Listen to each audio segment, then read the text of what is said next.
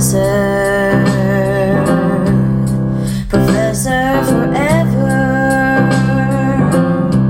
She's a fun-loving mentor, Professor forever. Provocative, clever, Professor forever. She's got no lessons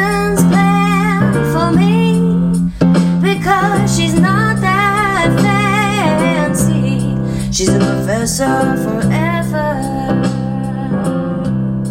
Professor forever.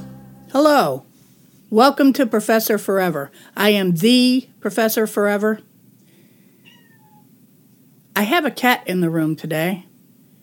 I can't get her out because I try to wrestle her up and she's much faster than I am. So you might be hearing her in the background today. Her name is Miep Gies. Do you know who Miep Gies was? Look her up. I want to say one thing before I begin this actual podcast today, and that is someone talked to me about the overlapping of relationships and made a joke about it, that maybe they should try it. And I want to include this extra point about my history of overlapping relationships. It does seem to give you a little bit of stress relief when you're doing it. However, when you come to a time where you don't overlap, at least what happened to me was I grieved every single relationship I left without closure, all at once. So it may seem like a shortcut to love, but in fact, that karma builds up.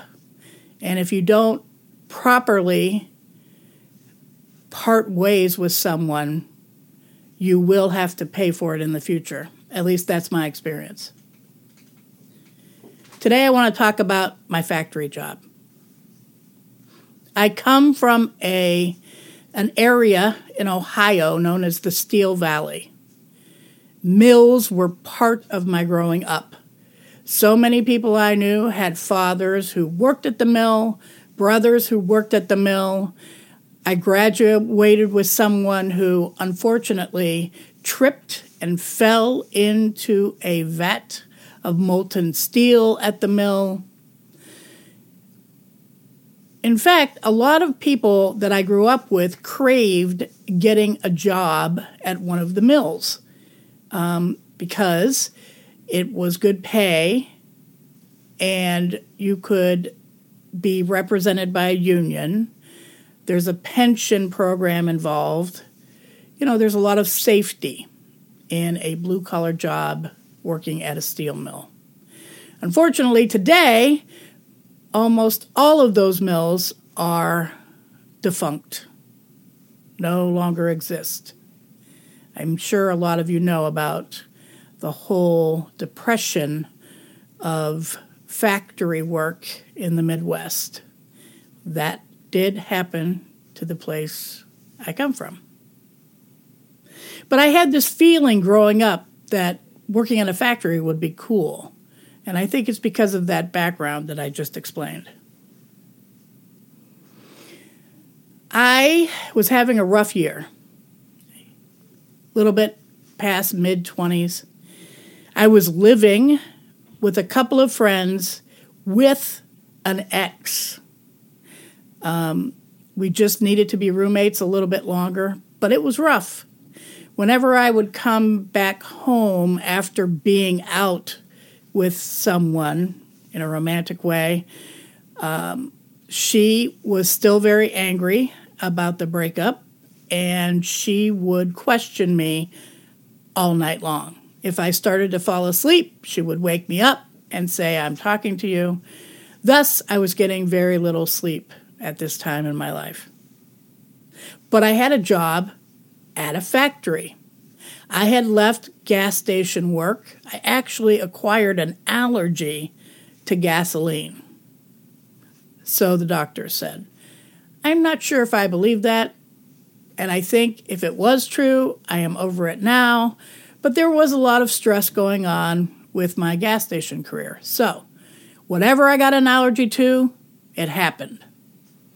I saw that a clearinghouse type of factory was hiring. And I went and I stood in line. This is the allure of factory jobs. So many people want to work there that there's usually a line around the block when some openings come up. So I was standing in line. I had my resume with me. You know, I still had that glow from my bachelor's degree. And when I went in to talk to this regional supervisor, she said, "Why'd you bring that?" And I said, "Well, I just thought maybe my education could help me in this way." And she said, "Don't let anyone know that you have a college degree if you get this job," which I thought was really strange. But I said, "Okay." Then she asked me, "Why would you want a job at a factory if you have a college degree?" I had to think fast on my feet, and I did. And I said, "I want to write a book about it." That seemed to please her and intrigue her, and she said, "Show up at 7 o'clock tomorrow." So things weren't going well for me at home. I had this new job that I didn't know how I was going to do. Actually, it was my prowess at the 10-key calculator that also helped me get that job. That was honed during my years as a manager of a gas station because you have to add up the money every day. So I could fly on a 10-key. And this job involved 10-key work. But it was a new job, so there was a little bit of stress there. One way that I relieved my stress at that time of my life was going fishing. I used to go fishing quite a bit. Right around the time that I got the job, I went fishing and I caught a huge channel catfish. I pulled him up. He was barking. It was a good fight. I pulled him out, and I did not think that I was going to catch any fish at this creek that I went to. So I didn't have a stringer or anything to put the fish on. I unhooked him, and I found a plastic bag in my trunk, and I put him in the plastic bag. Again, when I think of these activities I did when I was in my 20s, I cringe. I don't even fish now because I think it's cruel. But the fact that I did not kill this fish, but I just put it into a plastic bag and then took it home. I had intentions of killing the fish, I think. But at the moment, I just put him in a plastic garbage bag and threw him in my trunk. Back at work. So there were several characters that entered my life at the factory. There was Carrie the cokehead. So she did introduce me to something that would alter my life in very particular ways over the next decade plus. But that's enough said about her. I had a supervisor named Roberta, and I'll get back to her. And I met a very smart woman who was not the cleanest person. She seemed like she didn't shower a lot, and she did have dirt under her fingernails. Her name was Peggy, and people called her Piggy Peggy. There's one thing that I learned about factory work. When you're done with your task, you need to keep productive. We were tasked with walking around the factory and looking for things to do, to load, to pack up, to organize if we were done with our task. I was not very good at being productive, but Peggy was, and we spent a lot of time after we got our daily work done talking, she being productive, me just sitting there talking. I think Peggy fell in love with me. She ended up giving me a boat. She told me that I had eyelashes growing out of the corner of my eyes. You have to get pretty close to someone to be able to tell them that. Anyway, I got pretty good at the job, but another thing I learned was you had a time clock and you could not make 3 infractions about being late. Well, since I lived far away and I was having a lot of stress at home, including not sleeping well, my first infraction of being late happened almost immediately. So when I got home from fishing with the catfish in my trunk, the next day I got up to go to work. This was probably why I was late that day. I heard a thumping in my trunk, and I could not believe it. It was the catfish. The catfish was still alive. I opened up the trunk of my car before I took off for work, and I opened up the plastic bag, and there he was with his gaping maw trying to get oxygen out of the air, which he couldn't do. I carefully grabbed him, avoiding the whiskers, which I have been stung by a catfish before. It is not pleasant. Those barbels can really cut you, and they also can have some poison on them. Anyway, I was lucky. I grabbed the catfish, and I didn't know what to do, so I filled up the bathtub, and I put him in it. Again, this is a house I'm living in with my ex. We had the bottom floor, and with a couple of friends on the top floor. One bathroom in this house. I filled up that bathtub. I filled up that bathtub and I put that catfish in it. And I thought, I'll deal with him when I get home from work. So I get to work. I want to tell you about Roberta. Roberta was my main direct supervisor. She had a twin who worked at this factory, and her name was Roberta. That's right. Roberta and Roberta.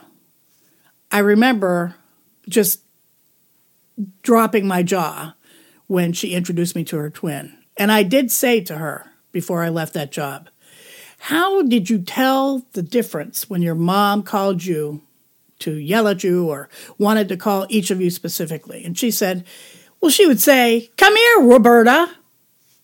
And then for my sister, she would say, come here, Roberta. You hear the difference, right? I didn't. Do you? But it was Roberta and her twin sister Ruberta. This is a true story. Anyway, she was an interesting person, but I also got to know another person. Her name was Connie. I know her last name, but I'm not going to use it. And she had a very interesting story.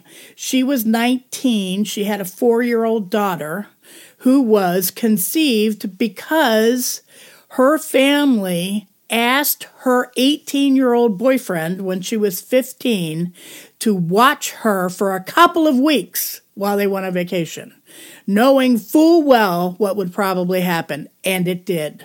This 15-year-old Connie got pregnant, ended up marrying that boy. Her husband was a coon hunter. A raccoon hunter. He hunted at night. She taught me about a hunter's moon. One day we went out to lunch and she took me to a barn on their property. I'm not completely sure I remember all that happened. I think maybe we made out. I don't know. But she told me all these stories about how she had come to be in the situation that she was. That was the day I lost my job because I came back from lunch with Connie and I was late. And at a factory, there's no soft soaping. There's no, oh, come on, there was this reason that I was late. If that time clock clicks and it's on the wrong tick, you're out. So I lasted there maybe 7 months, I guess. I knew that my time was getting short before that happened, though. I kept thinking about what the supervisor above Roberta said to me when I was hired. Don't let people know you have a college degree. So as I was getting more comfortable in my job, I remember distinctly one day talking to Piggy Peggy, and I used the word mediocre. It was like E.F. Hutton talking. Everybody stopped what they were doing and looked at me. My cover was blown. Anyway, that was the end of my job. And I came home to that catfish being in the bathtub. I put him in a bowl in the refrigerator. There was a lot of clunking. I waited and waited for hours for him to pass. My ex came home and said, I've had enough. I'm leaving. And I thought, how am I going to handle this rent? I looked in the refrigerator. The catfish was still alive. His poor gaping maw still trying to get air out of his element. I moved the bowl to the freezer. In 1 hour, I checked it. He was dead next to a pile of catfish shit. He has haunted me for years, and I always think about him whenever I think about the factory. That was the end of those people, except Piggy Peggy kept in touch with me for a while. She became an author of X-rated books. I remember one time she called me up and said, what's another word for boob? I think that was the last time I talked to her. Thank you for listening. Until next time, get thinking.